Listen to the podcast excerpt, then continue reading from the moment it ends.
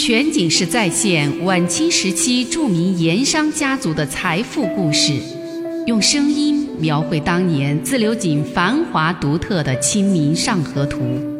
据王瑞小说《盐商世家》改编，悦享九零八自贡文化旅游广播为您倾情演绎《自流井往事》。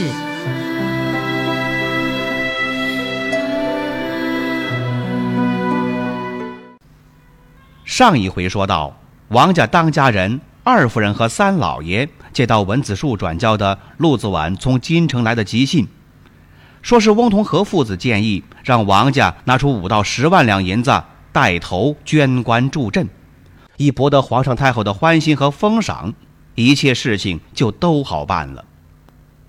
可是，这五到十万两到底多少合适？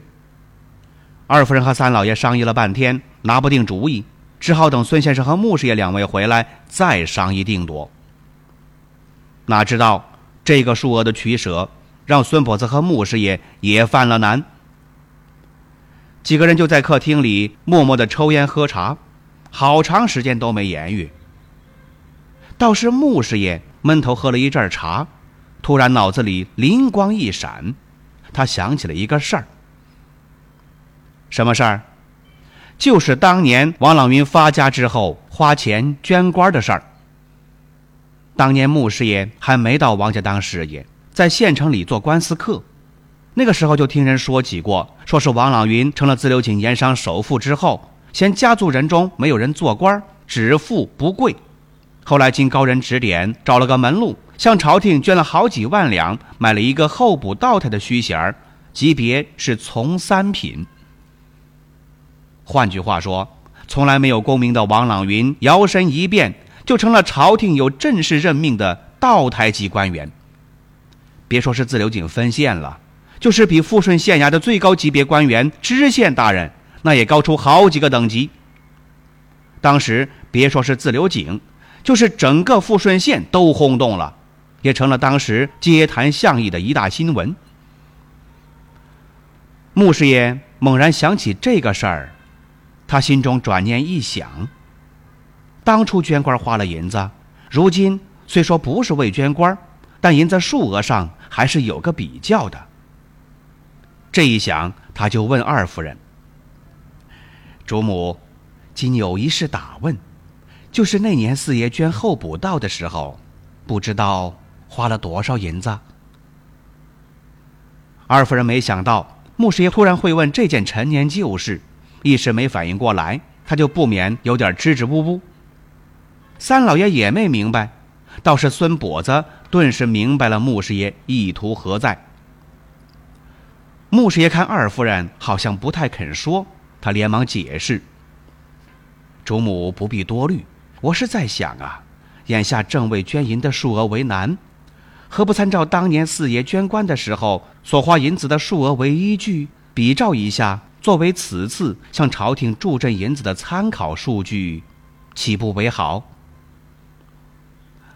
哎，他这一说，二夫人和三老爷都明白了。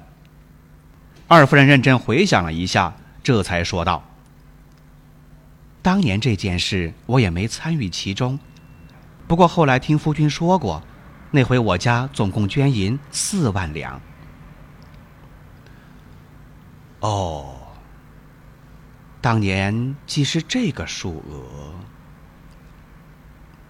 穆师爷略作沉吟，建议道：“我倒有个想法，此番事大，里外情形也大不一样。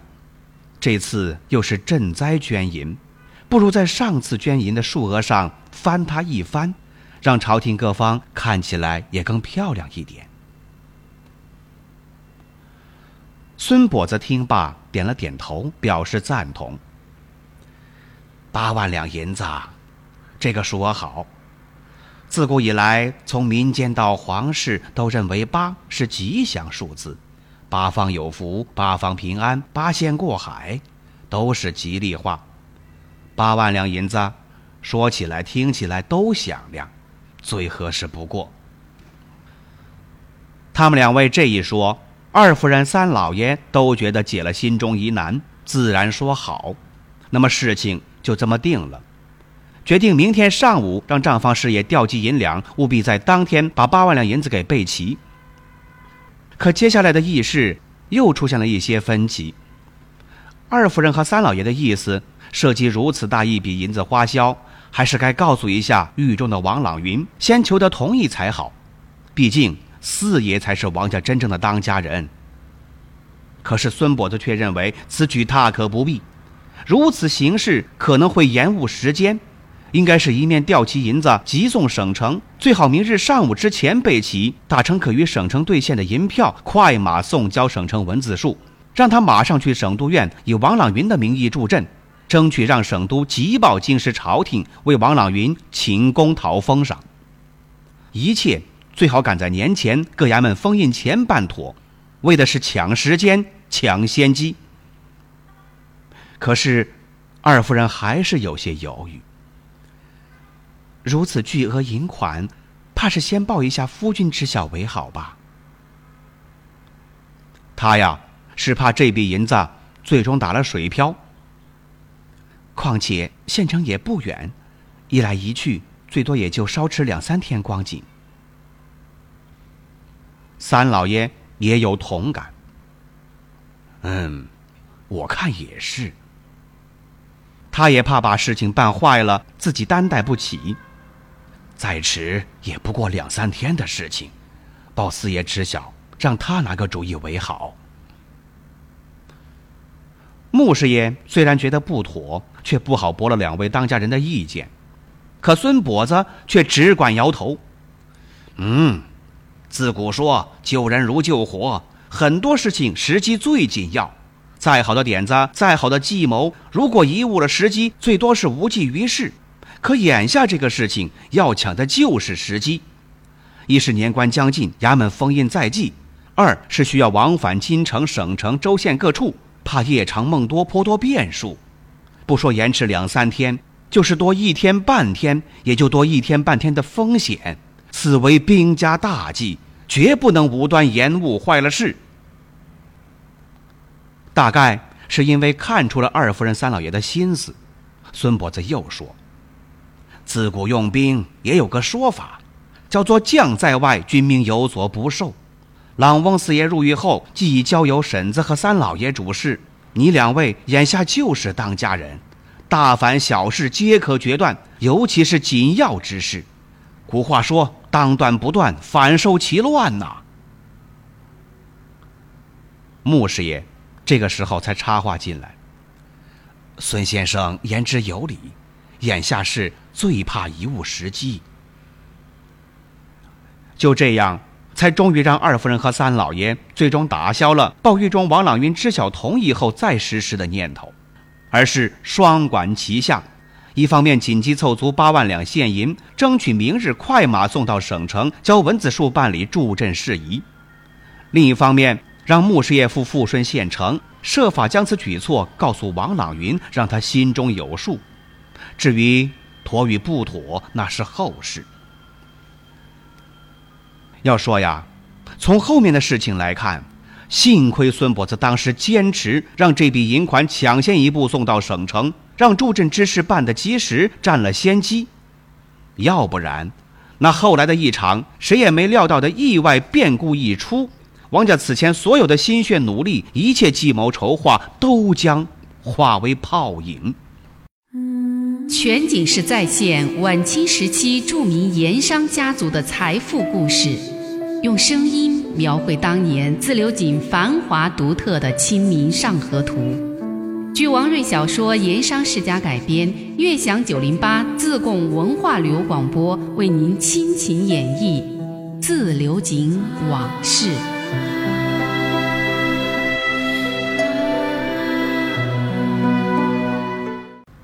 第二天分头行事，二夫人、三老爷督促账房事业与各方紧造账房、盐号、商号、钱庄，筹措那八万两镇银，又分别打成十几张银票。午饭的时候，一切就办妥了，交给王成，由一名家丁护送。吃过午饭就动身，快马赶往省城。穆师爷一早就起轿往富顺县城赶去。孙跛子暂时没什么事儿，吃过早饭，由王家的轿子送他下山，一个人去了炎帝宫茶园，喝茶下棋，过他的清闲日子去了。天气阴冷，偶尔有点小雨，大路上也时有泥污，道路有些滑，轿夫不敢走太急。轿子到县城的时候，已经是满街灯火，夜幕落尽。穆师爷吩咐轿子直往东门福东来客店而去。客店里已经开过饭了，二莽娃却不在店里。一问，说是往西门外会朋友去了。穆师爷猜想他是到西门外和老三那个落脚处去了，也没十分在意，吩咐家人王祥先给自己泡一壶热茶，再让厨房给自己弄两个菜，送点酒饭，端到他房里来。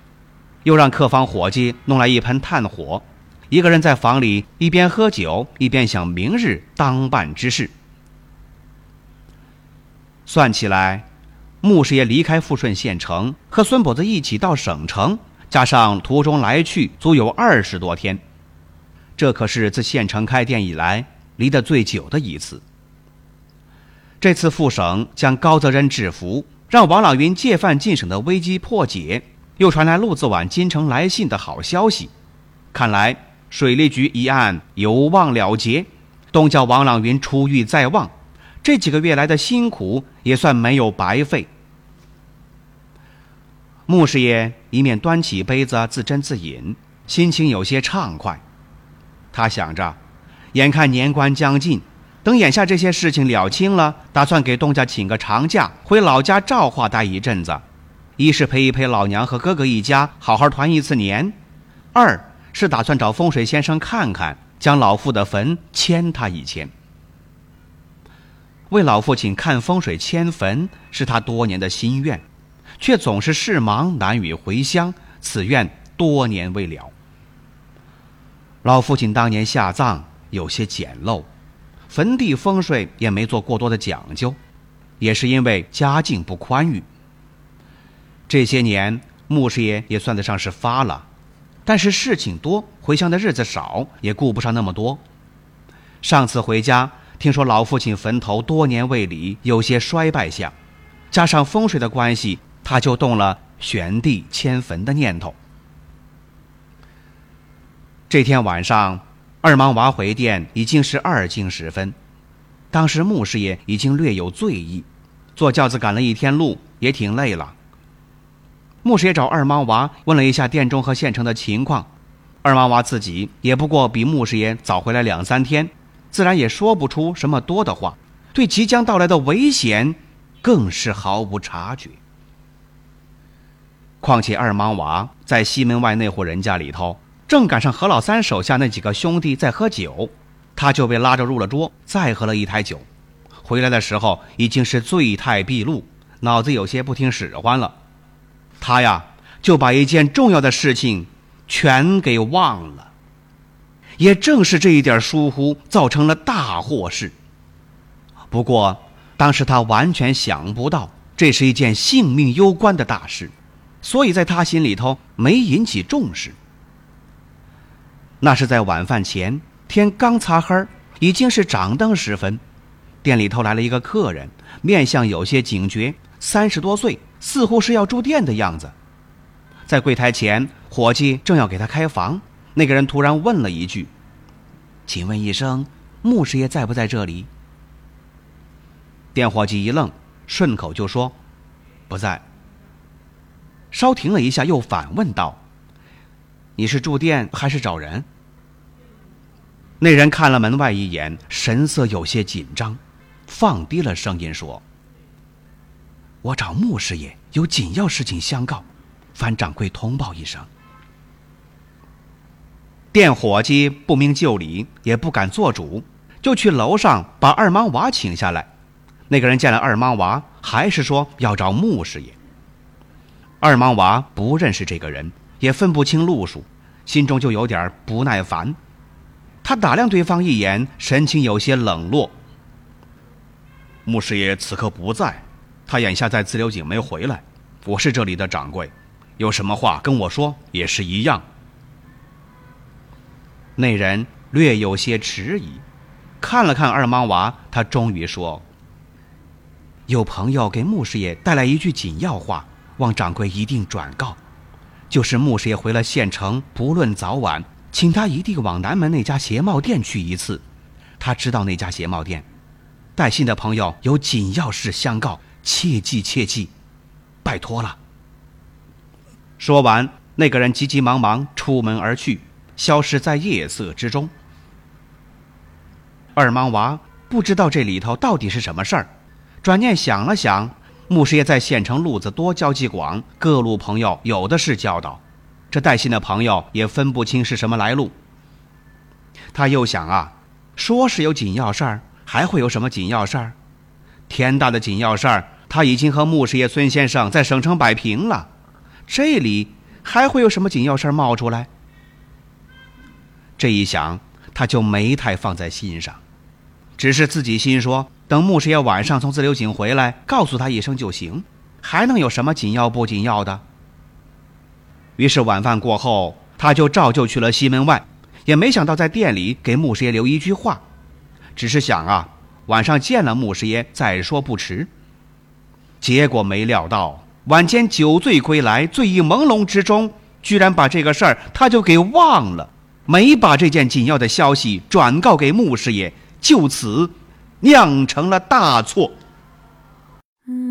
全景式再现晚清时期著名盐商家族的财富故事，用声音描绘当年自流井繁华独特的《清明上河图》。据王瑞小说《盐商世家》改编，悦享九零八自贡文化旅游广播为您倾情演绎。自流井往事。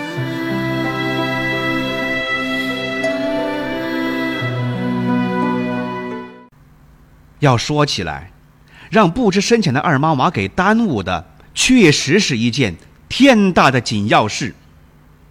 那位带口信的陌生人，确实是有些来路，是县衙张捕头私下里冒险安排人到这里来，给穆师爷报信示警的。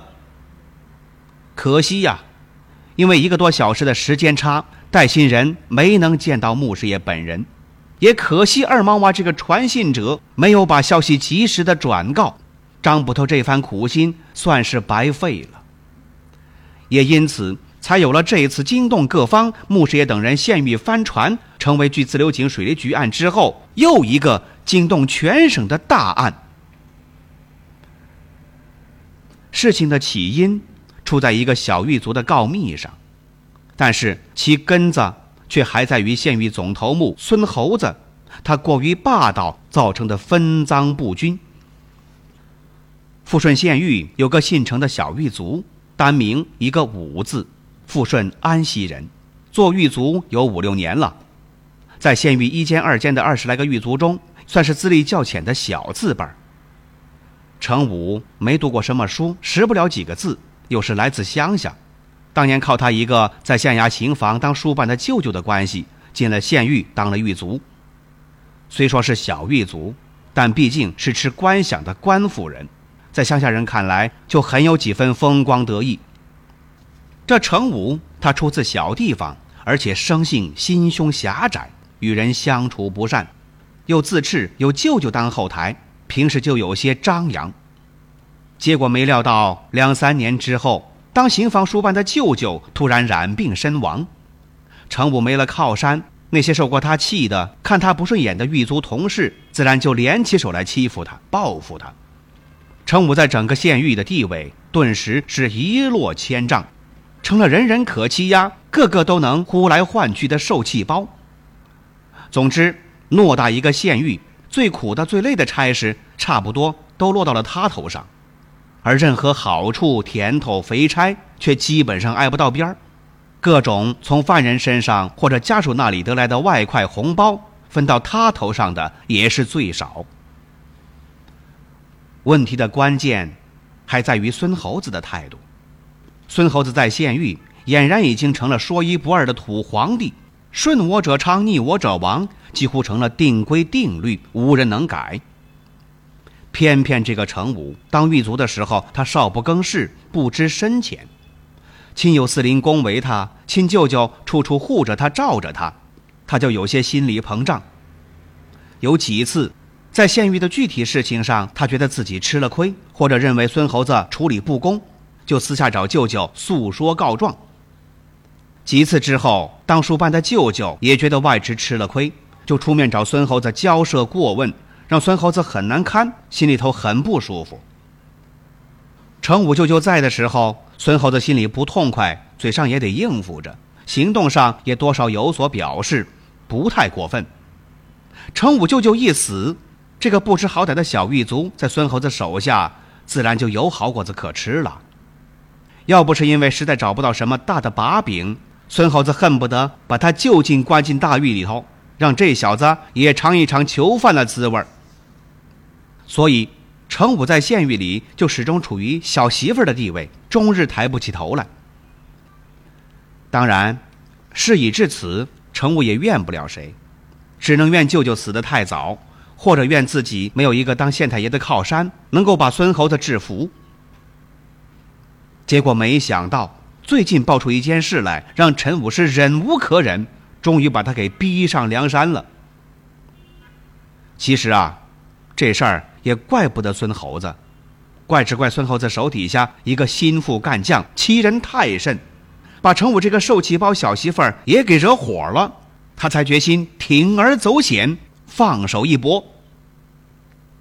事情的起因出在几个狱卒之间分赃不平，狗咬狗，而这笔分得不平的赃银，正是王朗云入狱之后，穆师爷为打通狱中关节提供的一笔买路钱。所以，狱卒之间这次分赃不平造成的彼此之间争斗告密，最后就牵扯出了王家穆师爷一众人等。这笔王家拿出的贿赂银子，县狱总管孙猴子当然得了大头，又因为要牵涉狱中各个环节，除去孙猴子所得的大头之外，余下的小头就交给有关人员去瓜分。按狱卒职位高低，期间所起作用的大小，银子数目多少不等，但总是各有所得。程武经常派去守县狱大牢门，那个地方啊，经常不能够遮风挡雨，又没办法躲懒，是属于县狱里最苦的差事。而其他狱卒又经常不会准时来交接班，总是让程武多值守许多时辰。程武这个受气包，他明知吃了亏，也只能忍了。这次王家送的买路钱，按理说，程武这个守大门的也是关节之一，他也该见者有份儿。孙猴子当初定的分配方案也算上了他一份儿，只是数额比其他狱卒少了一些而已。可是真正的到分配红包银子的时候，事情却出来了，其他人不论多少都拿到了一份儿。偏偏陈武没有，别说一两亿钱银子，就是连铜钱儿也是一文都没有。其他人得了银子，他却没有，陈武好生奇怪。仔细一想，他又愤愤不平。偏偏前几天安溪乡下有人带信来说，家里头老父亲病了，急需银子抓药。他不敢径直找孙猴子过问，就找了自己的顶头上司县狱小头目冯怀达。冯头，小的打问一个事。程武怯生生的问：“就是，听说自流井王家送的孝敬银子，各自都有一份，怎么我名下没有？麻烦冯哥帮我过问一声。”哪知道，事情偏偏就是这位冯怀达引起的。原来这位冯头一向很受孙猴子赏识信任。是孙猴子手下四大金刚之一，此人知道孙猴子讨厌程武，所以向来就待程武很刻薄，很摆威风架子，以此来讨得孙猴子的欢心。平时狱卒有一些油水外快，程武那一份他也经常克扣。他不怕程武告状，知道告了也白告，孙猴子只会更加为难他。这次王家的买路银子。冯头最开始也不是想完全独吞，他也是想用惯用的手法给一点扣一点。